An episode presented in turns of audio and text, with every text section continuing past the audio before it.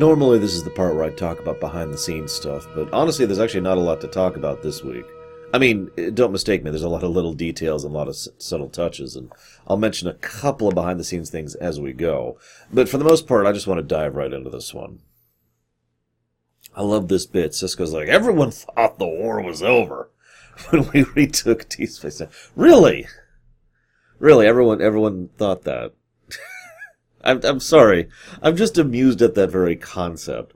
This is especially funny since if you remember when they were originally pitching the Dominion War to Rick Berman, he was like, "Oh, "It can only last four episodes." A war, a war can only last four episodes. I remind you, the war, if we count the official kickoff as the end of season five, lasts two full seasons. And even that's kind of underselling it if we're being honest with ourselves. Anyways, so Joseph Sisko actually visits, and can I just say it really is a treat to see Brock Peters again. He do, he's always nailed the overall tone of Joseph Sisko, and he does a very good job of it. And I, I have nothing else to add to that. I just wanted to give the praise that I feel he is due for the role because there's an almost understated current to his performance here of the war's going badly. Things are going badly in general. His son needs him. Remember, this is his first time leaving Earth. Ever.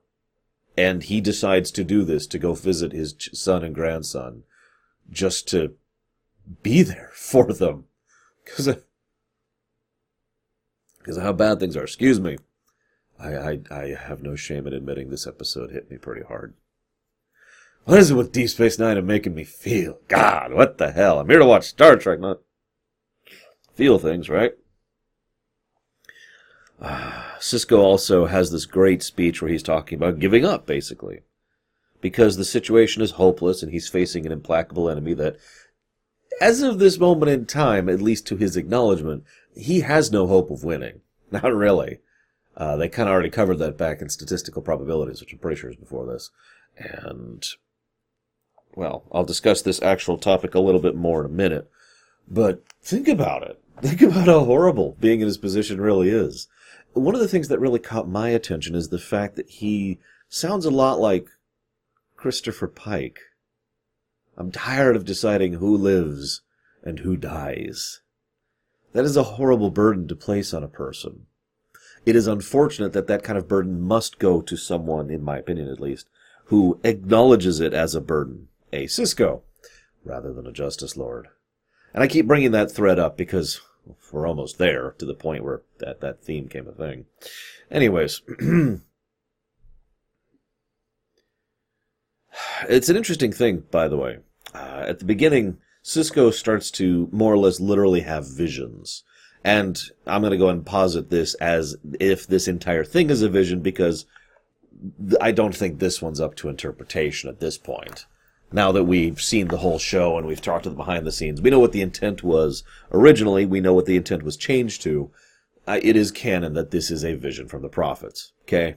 Makes sense. They even mentioned that it's the same type of thing that he was getting last time he was getting visions from the prophets. It also is interesting because it's very similar to what Pa Dukat was getting from, you know, his particular delusions and hallucinations. Not exactly identical because those were clearly internecine. And that's the way I want, that's the reason I wanted to bring up that contrast. As much as I don't like the Dukat v Sisko thing that I talked about back in Waltz, I do have to admit that this is a nice highlight of the difference between the two men. Dukat has internal demons. Sisko has external ones. But Sisko's help to encourage him, and Dukat's only bring him down. Which, if we're to break that down to its most simplistic sentence, is Dukat is his own worst enemy, and Sisko is bolstered by others. Which means, yes, yet again, we have a my friends are my power kind of a theme. Not that I mind that. I've always liked that theme, especially when it's done properly. The concept and thematic significance of cooperation, coordination, and teamwork being able to overcome greater odds is something I legitimately believe in in real life, so I'm totally down with this concept when it comes to fiction, at least as if it's well done, which this episode certainly does. Now I want to, so I'm bas- I'm basically done talking about the easy part of the episode to talk about. Um, my notes are all over the place this week, guys. I'm to try to go through this in something that approximates order. Those of you who are on my Discord may be surprised that I'm even going to talk about this at all.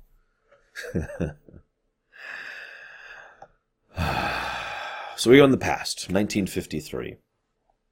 Not the best of times. And we go to the publishing office. I forget what's Incredible Tales or something like that. Now, what's funny is they quickly establish the allegories for who is whom in the office. It's pretty easy to deduce who each of them are if you're, you know, even remotely familiar with that era of science fiction in general, because O'Brien is obvious. He's playing Asimov, Isaac Asimov. I mean, they give that one away almost completely, especially since he gets his robot story published at the end. We have Harlan Ellison as Quark, or Quark as Harlan Ellison, but Armin Shimerman as Harlan Ellison that now that's going to sound strange because that probably sounds a little bit like an insult, but I don't mean it like that. But historically speaking, Harlan Ellison has always been very much a hardliner, very much a, you know, don't give an inch kind of a personality and perspective. And, uh, well, there are other inferences as well, which brings me, of course, to the next one, which is, and I'm hoping I'm pronouncing these names right, Catherine Moore and Henry Kuttner, aka Kira and Bashir. Funny little side note: they have Nana Visitor and Alexander Siddig as a married couple in this episode. Just cute. And of course, this one was the most difficult one, but based on what happens later, I think I can safely say that Odo, that is to say, Rene Auberjonois, is playing Joseph Campbell. Uh, now, funnily enough, I actually really did my research on this particular point, and it turns out I am not the only one who has come to these same conclusions, which I found out after I came to these conclusions. So I'm going to go ahead and say that's probably very uh, in, in deliberate the writers of this episode and the writers of Deep Space Nine are long-standing science fiction fans, and they're also science fiction writers. Yeah, there's a pretty good chance that all of this was very deliberately called out. Which makes sense because if you pay attention to every name I just mentioned, every one of them was one of the science fiction writers who was trying to push cultural envelopes, societal envelopes. In their own ways, of course, but each of them was someone who could be argued to be, for lack of a better way to put it, ahead of their time and trying to be part of God, what do I call it? A movement? No, no. I, I know what I want to call that, and I'm just going to say it what it is. Trying to be part of being human. Actually human. And not part of some, well, like the cops in this episode. I suppose the first thing I should really talk about, looking at my notes, I actually have numbers just all over the place here. Uh, first thing I should talk about is the. Uh, it's nice to see everyone out of makeup. I stand by my statement that Rene have looked like that back in when he was made human. I mean, he's got a good look. I mean, the man certainly he looks good, especially for the time. And I think that they could have done a good thing with that, but that's neither here nor there. I, I want you to pay attention if you're watching this episode or have recently rewatched this episode, I want you to pay attention to Benny's voice acting. Um, this is a good time to mention that Avery Brooks directed this episode. He actually wasn't supposed to. It wasn't his turn. I've talked before about this idea. Basically, there's a like a roster, a list, and you direct this episode, and you direct this episode, you direct this episode, and it's not really site specific. It's not like I really want Bob to direct this episode. It's just you direct the next episode in the list. And with very few exceptions, they adhere to this list. This has been true in TNG. This is true in Voyager. This is just how they did this. Um, and this is also how fa- uh, cast members would get cycled in to have their chance at directing, to be to get directing credit and to get hands-on experience with directing. Now, I mentioned that though because they looked at this and said it, it's got to be Brooks. We've got to bring Brooks in for this one. And that makes perfect sense. I mean, they could have brought Dorn in as well for basically the exact same reason, but they wanted Brooks to be the one to actually head, headline this one, especially since Brooks himself has proven to be a pretty good director, especially when it comes to visual photography or uh, visual composition. Excuse me. So I point that out because Brooks is the main character of this episode, as both Benny and Sisko, and he is the director, which is a hell of a job, but he took to it. Um, very, very well. Just to put that as bluntly as I could. By all accounts, the man was outstanding, and I do think the results speak for themselves. I could probably name two minor nitpicks in the episode. I'm not even going to mention them because they are that insignificant. This is an extremely well crafted episode. Uh, especially given the complexities of, well, I, I, guess I could talk about it now. So I said behind the scenes stuff. One of the interesting things is periodically Benny will flash to either being on the station, you know, being in the Deep Space Nine set sets, or seeing someone in their original costume, like seeing uh, Willie in the in War, as Worf with full Klingon armor, or when now this is actually a really important one when Dukat or wait excuse me when the two cops are beating on him at certain points it will flash and they'll be Weyoun or Dukat. Uh, at one point, um, I can't remember the the character name. Sorry, I, uh, the Catherine Moore parallel, the one that Nana Visitor plays. She flashes and she's sitting there as Kira Nerys. Now, the reason this is significant, other than the obvious symbological, you know, parallels between characters, the real reason this is significant is from an out of character perspective, because that's hard to do. It's not like, to, to explain this, I know this is going to sound so stupid to some of you, it's not like they can just film the scene up to point A, and then have him go off and get in full makeup and costume, come back, film his scene, which remember, each of those flashes is only a few seconds long. Then have him go get out of makeup and costume, come back and film the rest of the scene. No, they usually, they would do this on separate days, which means on day one, they would film like this chunk, and this chunk of a scene. And then on day two, they'd come back and everyone would get set up in the right position and they'd film this one eight second block now that they've done the makeup call and, and the costume call. And so what they had to do is one day of filming all of the stuff which had no makeup whatsoever, and then one day with everyone fully in costume and fully in uniform. If that doesn't sound like a nightmare, you haven't worked in television productions. that had to have been insane to keep track of and to make sure everything was working. I feel really bad for the continuity director, which is a real thing, by the way. Although it's not what you'd probably think. Continuity director is all about making sure people have the right equipment or in the right positions or saying the right things um, from scene to scene. It's their job to make sure that when, whenever there's an edit in the actual ep- ep- episode or show or movie, excuse me, it this edit and this edit look like they happen next to each other, even though they filmed these days apart. That's a continuity director's job. Anyways, so very good job by Brooks, like I said, and I also want to comment on. So Brooks puts in this very, and I, I, I stumbled for words. I, the word I settled on was a very restrained performance at the beginning. He sounds like he's just, ah, God, I'm, I'm trying to, I can do this because I know what it feels like to be forcing a very calm tone. You're not actually calm.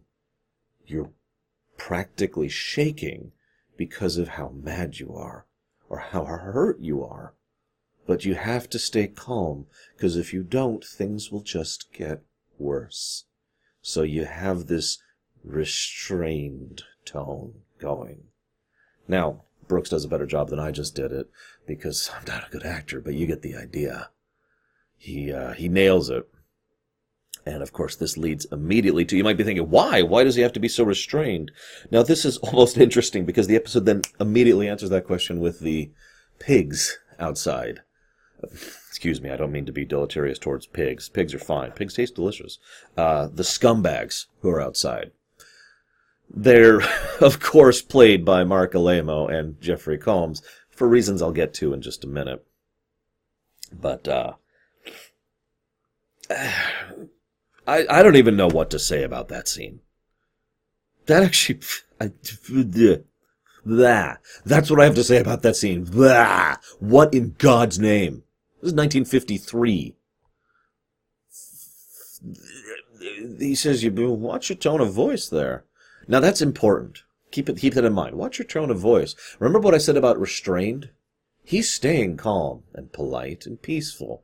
He is, to put it bluntly, keeping his head down. And understandably so. Those two cops have the ability and the power to ruin his life if they feel like it. That's true now. That was certainly true back in 1953.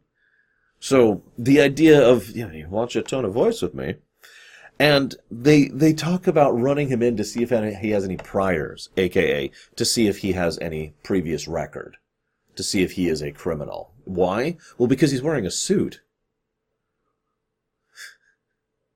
What? I mean, I mean, that's just horrible. And then they decide, the only reason, the only reason the scumbags don't actually decide to run him in and arrest him without cause, without probable cause even, is because of the fact that they're busy. So as they're leaving, hey, you're getting off with a warning this time. That'll teach you. And the really messed up part, and the part that gets me even worse, is after Benny finally gets his drawing of Deep Space Nine, stylized, well done, by the way, and leaves.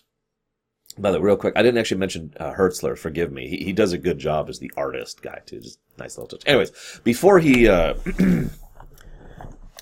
he takes his drawing and he leaves, and before the two actually leave the scene, one of them says, "Oh, I tell you, the city's going to hell in a handbasket."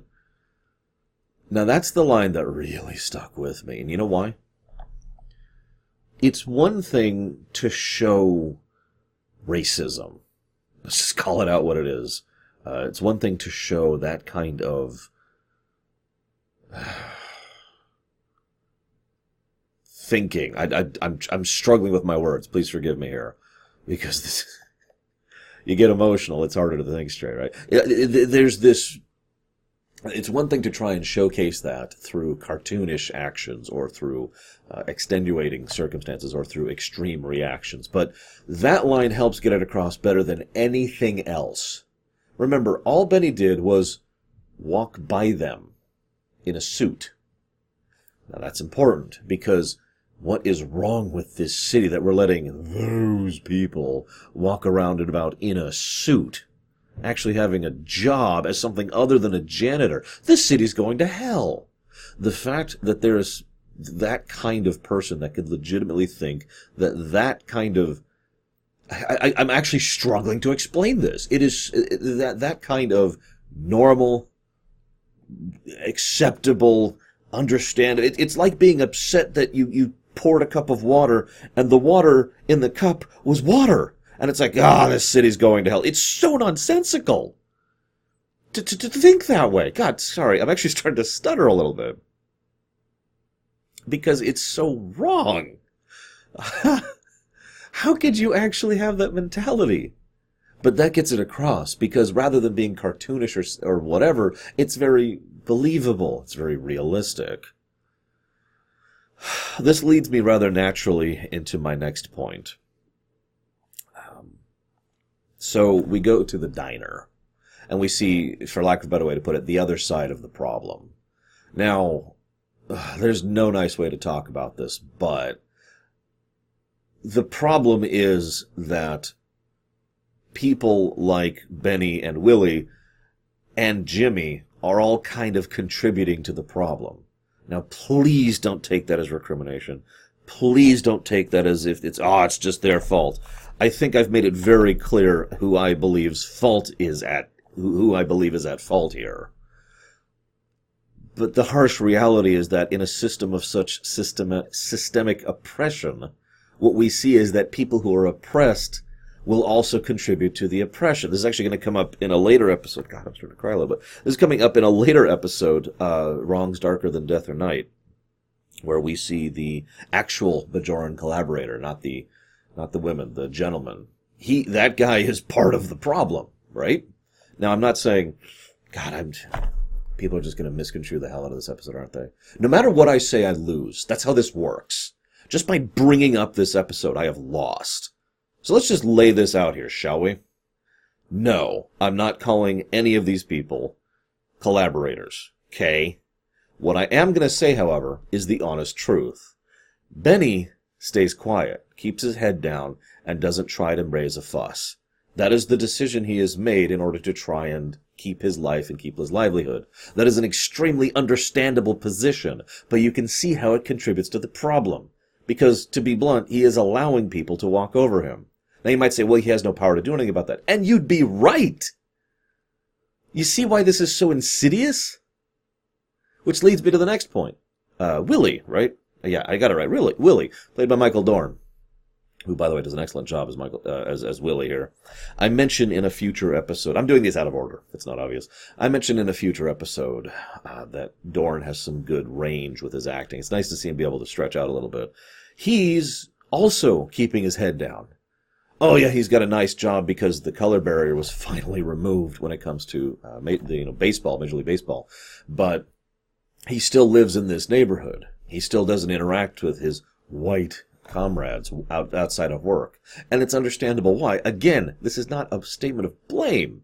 This is a statement of fact that he is also keeping his head down. Now, this is also important because you need to remember that both of these men, Benny and Willie, have respectable jobs. They wear a suit to work every day. They're more dressed up than I am, for God's sakes. They wear a suit to work.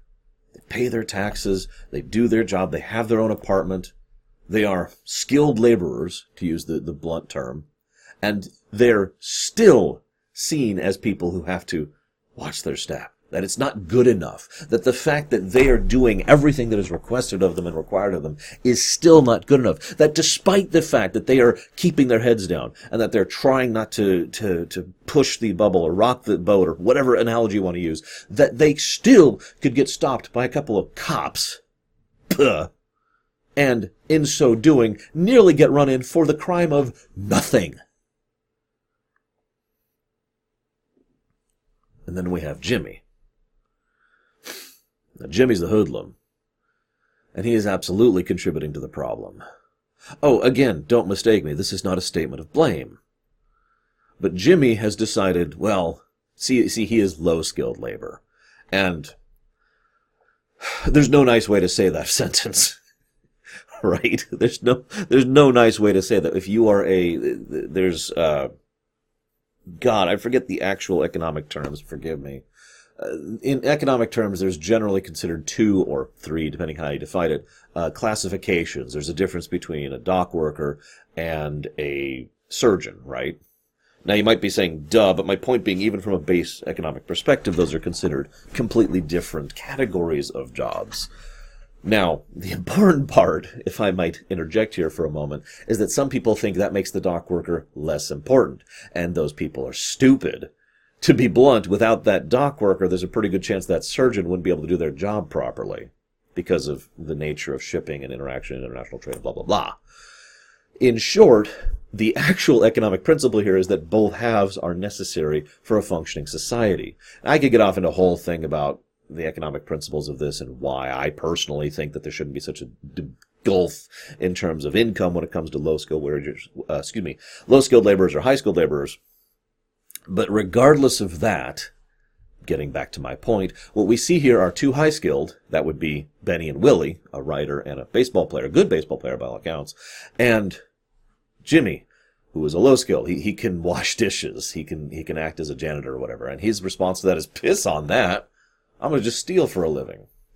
And you can see how that then contributes to the problem just like they do. Although arguably more so because Well, because we have a bit of crab mentality going on here, don't we? In fact, well, I don't want to speak uh, negative about Cassie's character. I don't even remember her name. Please forgive me. But what's interesting about her is she is supportive, but also in her pragmatism is effectively trying to drag Benny down, just like Jimmy is. Although, if I can diverge for just a second, there's this great bit that just occurred to me. I was washing the dishes uh, in the middle. I, I, needed to take a break. The episode was hitting me too hard. I needed to take a break, so I went to do some dishes uh, from breakfast. And, and, as I was doing it, it, occurred to me something which I want to share with you. See, Benny's an idealist. But if Praxis had not exploded, his idealism possibly would have never found expression.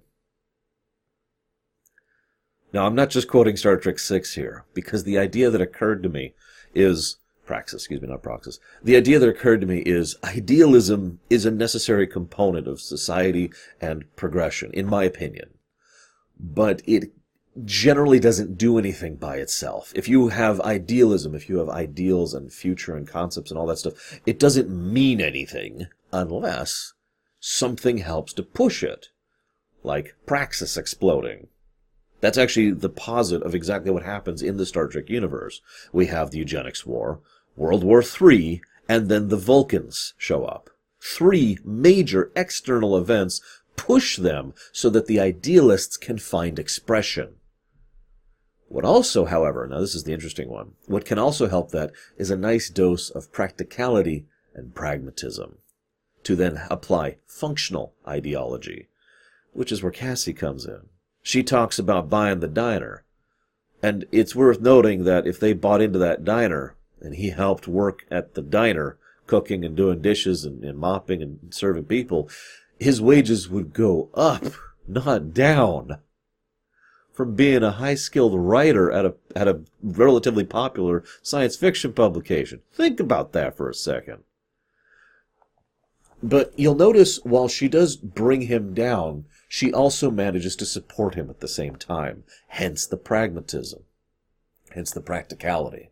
Someone like Benny needs someone like Cassie. Which I suppose brings me to, well, there's this denouement in the episode. Um, actually, before I move forward, you ever have. actually, I'm sorry, I'm looking at my notes here. I forgot to mention. I forgot to mention something. Uh, Cassie's character. I should just look up her name. Uh, who does she play? Uh, one moment, please. Oh, I have the wrong episode up. Well, whatever. I can't look it up. Cassie's character. She says, "I don't care about who cares about hundred years from now. Today is what matters." Maybe Jimmy says that. No, I think she's the one who says that. Who cares? Today is what matters. I just wanted to bring that up in direct relation to the pragmatism married to ideology concept. The idea that you need both because the harsh reality is you need to think about 100 years from now and you need to think about today. And those two things are in conflict. And solving that and, and managing that, well, that's being a leader. you ever have a moment, I've talked about this many times, you ever have a moment where things are bad, but then things are better. Things have gotten better. And there's just this relief.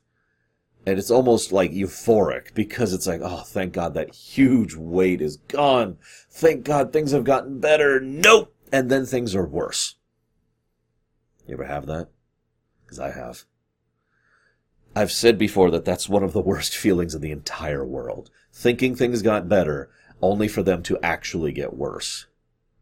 You think that relief, you think that almost euphoria is, is an extreme reaction to the changed stimuli? No, no, no. When you find out things are bad, that is so much more crushing than if things had just gone from bad to worse. It would be easier to take bad to worse, but bad to good to worse, that's horrible. And that's exactly what Benny goes through. He's so overjoyed. I did some calculations he mentions he's getting three cents a word. Now, obviously, he's writing basically a script for Deep Space Nine, so it's a short story, effectively, right? Little thing. So I don't know how much he wrote. But just for the hell of it, I decided to look up one of my own books. And in that book, I, you know, I calculated it out. And in 1953, for three cents a word, I would have been paid $3,275.64. Now, Again, we could probably easily chop that in thirds, but even if we do, that's like a thousand bucks. That's a lot of money. And just for the hell of it, I already did the calculation for inflation, which would be 31. Is that a 1? I'm going to say it's a 1. $31,475.34 in today money. Imagine you just got paid 30 grand. Or maybe 10 grand for writing a story. Nice, huh? So you could see why he's so happy and ex- exuberant. Oh, not just because he made the money, because but because making the money marries the pragmatism to his idealism. He did it. He wrote the words, he got the message out, and he's getting paid for it. So now he has practicality as well as ideology. And then, of course, he meets. I love Brock Peters in this episode. I really do. Um, he meets Brock Peters, and Brock Peters is like, "No, you don't understand. It, it goes good and it goes bad." I'd say, by the way, Brock Peters is one of the biggest reasons why I don't think it's the dream. Which I, am going to save those thoughts uh, for last. I was going to do them first, and then I forgot because I'm a moron. So we'll save those thoughts for last. But I do want to. I do want to talk about that. Um, so, so then Jimmy gets shot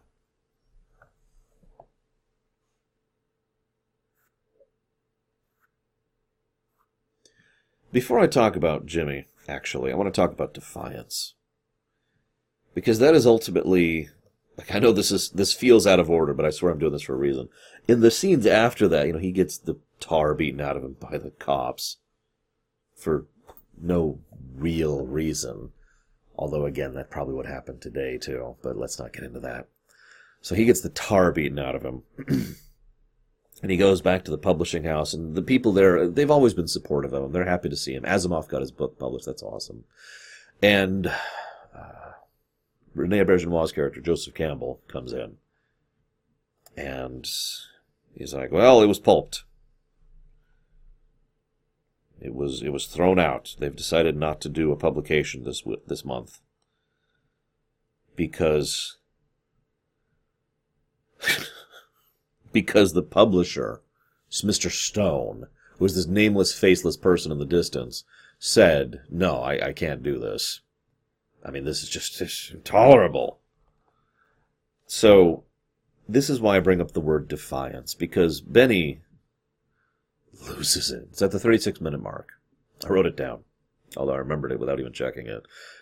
He breaks down and he just completely starts self destructing emotionally and mentally. I've actually heard some people over the years say that they don't like Avery Brooks' performance, his, his acting style. And in fact, one of the most common elements that they point to is this type of acting. He has, I don't know, he has this way of speaking. I don't actually know how to explain. You know what I'm talking about. You, have seen this show if you're watching me here. And I, I get that preference is a preference thing, but for me, I don't think anything we're seeing here is overacting or bad acting. This is someone who is just pouring everything out through every pore. Basically, you can see the emotion seeping out of him as he's shaking, barely capable of maintaining a single word. And by several accounts of the other actors on the set, Avery Brooks just threw himself into this full tilt, you know, without holding anything back. And, uh, yeah, he, he, he just breaks down. But the really interesting thing is his attitude the entire time is not one of restraint. This is the parallel to restraint, defiance. And I say specifically defiance, not just because he named his ship that, ship that, but his shift. We're on the Defiance shift. but because of the fact that Defiance is not things are going to get better. Now that's important. Defiance is screw you. Defiance is this is bad, you're hurting me, screw you. I'm not going to give up. I'm not going to give you the satisfaction. I'm not going to win, but I am not going to go down quietly. That is defiance. And that is an emotion I understand very well. And to see him just practically scream that, and his as he's like, no, to hell with you, and to hell with Stone, and to hell with your publication. I am not. You can't do this. You can't destroy my idea. You can kill me, but you cannot kill the ideas I have presented.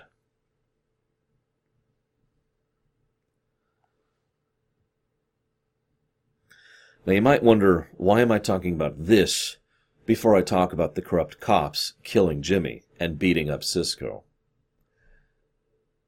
One of the things that's interesting about this episode is there's no real allegory. Uh, um, let that let that be your last battlefield. Original series. For those of you who don't remember, uh, what is it like? It's like black and white, and then white and black, right? Like you remember that? It was an extremely overt, extremely on the nose uh, allegory for racism. Now, I've made the comment in the past that, God, I think that was a little bit too obvious. Obviously, I'm wrong since that's still a problem today. I mean, it, the point of the allegory there is it makes it so obvious and so ridiculous, you can't help but look at it and think, yeah, that's silly. Why would anyone do that? But Star Trek in this episode has no allegory, right? This is simply how it actually was.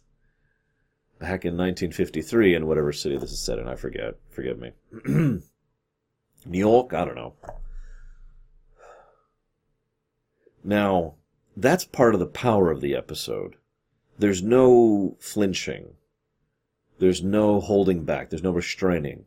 There's no behind closed doors. There's no implication.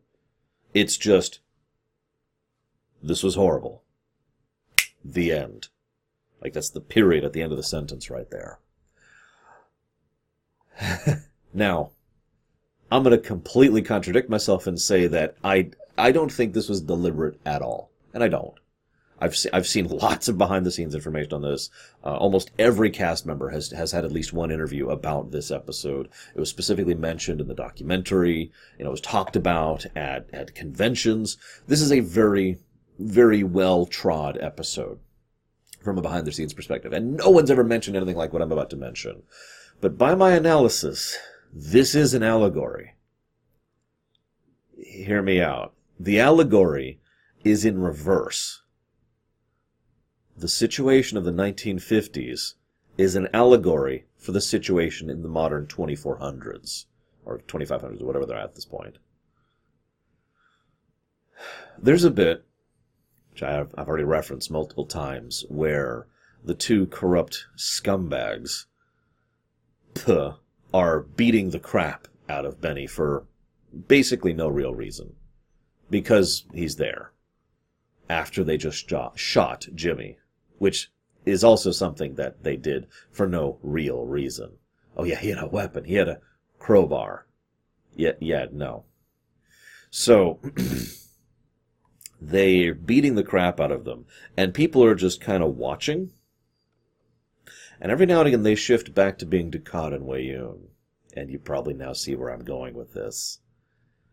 The really insidious nature of the Dominion is that you can do everything right and do everything that's asked of you and wear a suit and go to a high paying job and still be called to task or killed or worse for no fault of your own because you have committed no crime for only the case of how you were born a solid in this it really helps to demonstrate the horrible nature of the Dominion and why they are a truly, legitimately evil institution. This makes my point about Dukat being the real bad guy even more strong, because this, in its very powerful and potent way, in my opinion, shows the Dominion to truly be the anti-Federation. Oh, the Federation has issues, of course it does. But what they have is nothing compared to the systemic evil that the Dominion is. I want to talk about racism. Look at the founders. Look at how they view everyone who is not them. Look at their mentality. Racism, I looked this up. I don't think I have the link up anymore. I do not. But I, I looked up the definition of racism for this, just for the hell of it, just to make sure I wasn't misusing the word. And built into the definition is not just looking down on another, it is an inherent belief in one's own superiority to the one you're looking down at. And that sounds a hell of a lot like the founders to me. They literally call themselves gods and even ignoring their self deification, there's also the fact that they look at everything else as inconsequential when compared to the life of a single founder. I have zero doubt that if the founders could, one moment, wipe out all life in the galaxy except for the founders, they would do it without hesitation.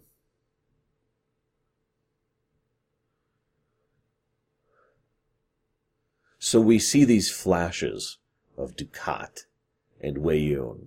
And all I can think is, God dang. Because that's what they're facing.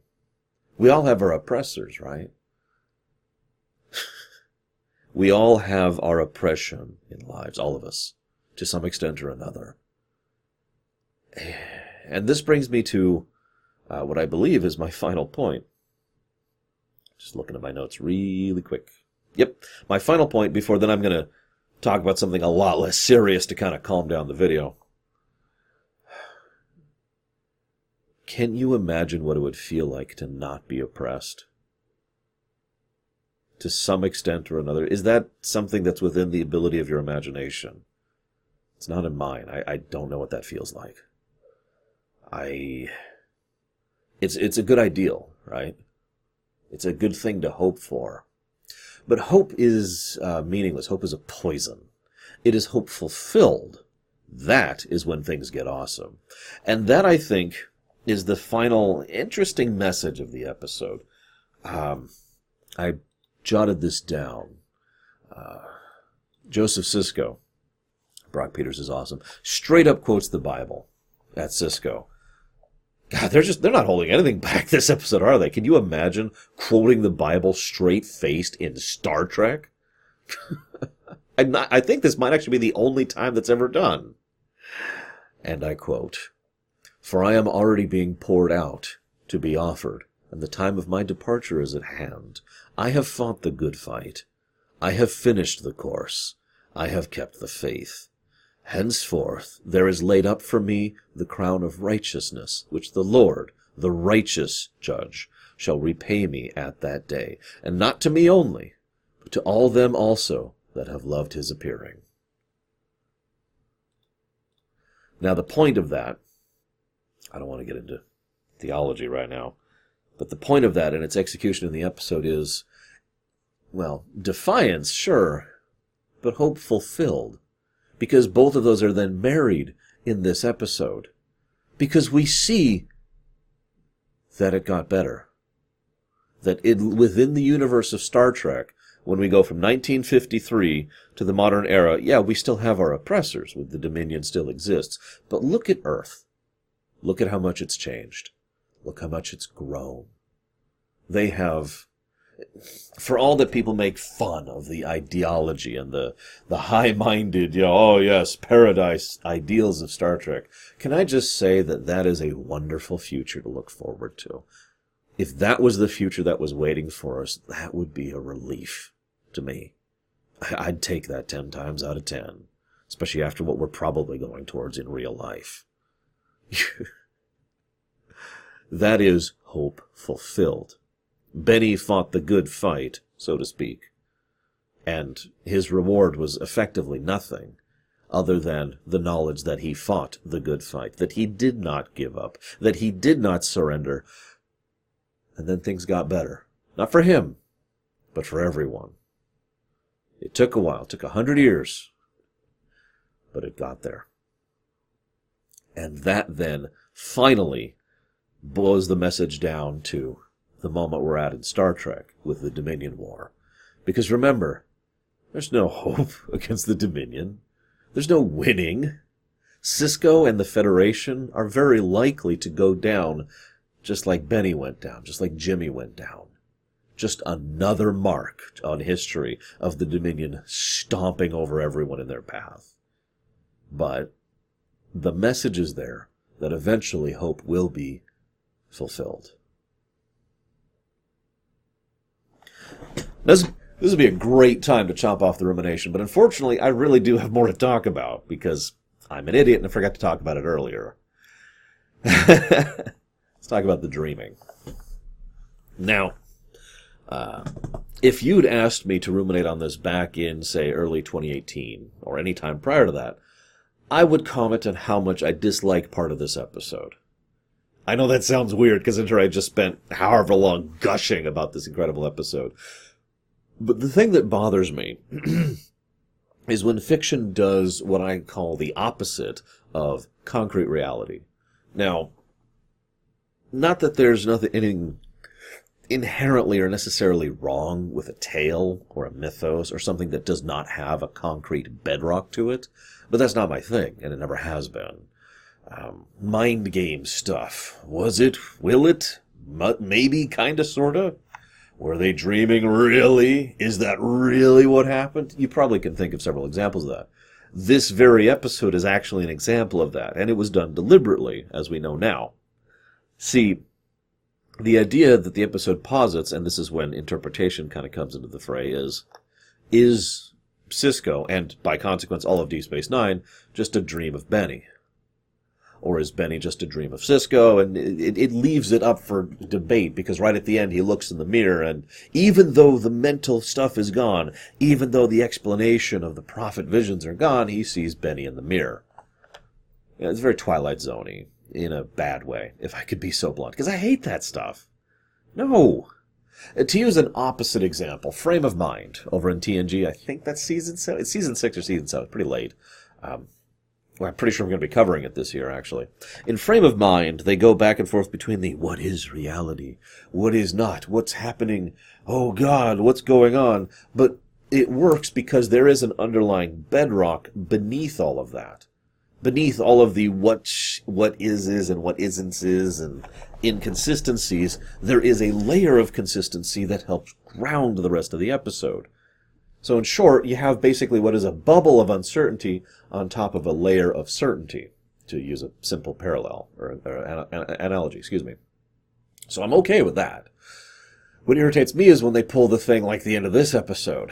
Now, in in the advantage of hindsight, this makes sense. Oh, I do I have the quote? I don't have the quote, do I? Ah, uh, hang on. I still have it written down. No. Ah, shoot, I don't have it written down. Give me one second. I am so stupid. Uh,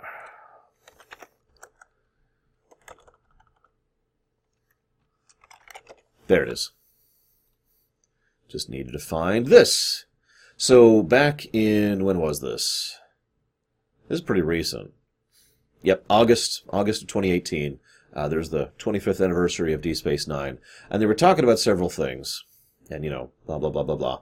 And there's this bit where uh, Ira Steven Behr says, I'm just going to quote him word for word here. I did pitch to Rick Berman that the final episode would end up with Benny Russell on stage 17 at Paramount, wandering around the sound stages, realizing that this whole construct, this whole series we'd done for seven years was just in Benny's head. That's how I wanted to end the series. And Rick said, Does this mean the original series was in Benny's head? Does this mean Voyager was in Benny's head? And I said, Hey man, I don't care who's dreaming those shows. I only care about Deep Space Nine. And yeah, Benny Russell's dreaming Deep Space Nine. He didn't go for it. Now, forgive me for saying what is probably going to sound blasphemous, but uh, this might be the only time uh, ever that I really agree with Rick Berman. I would have hated that.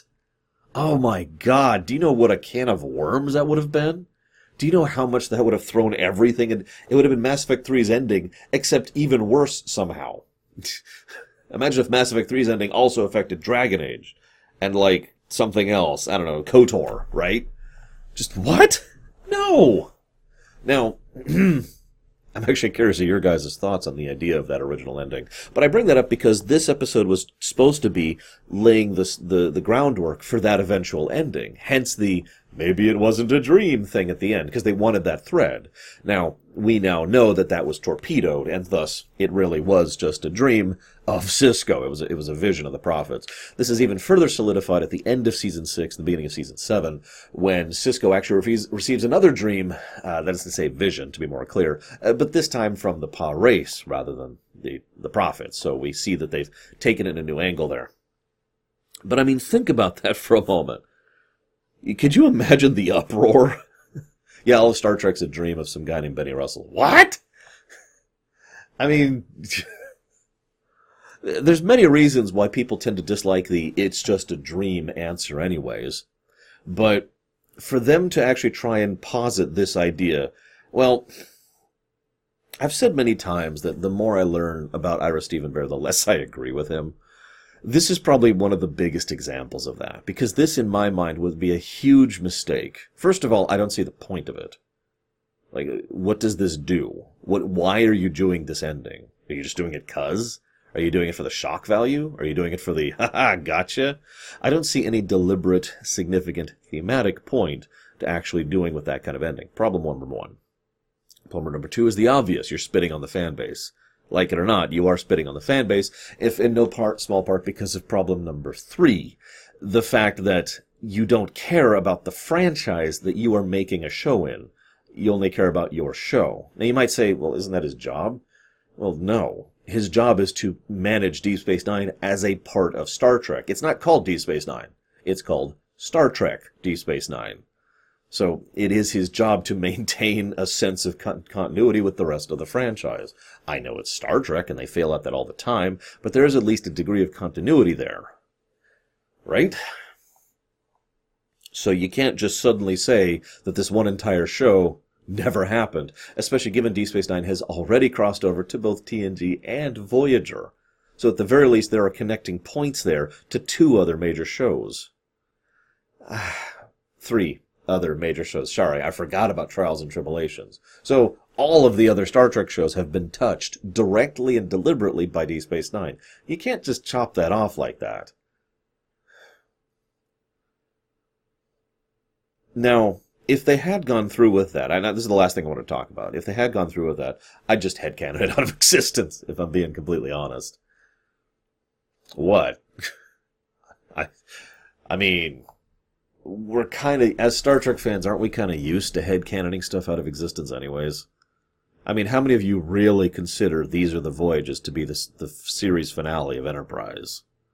Or how many of you just kind of eject it? Not just because it's bad, which is an unrelated problem, but because the fact that it has nothing to do with Enterprise. It is, in fact, not an episode of Enterprise. It's an episode of TNG, set on a holodeck in TNG, which happens to also include Enterprise characters.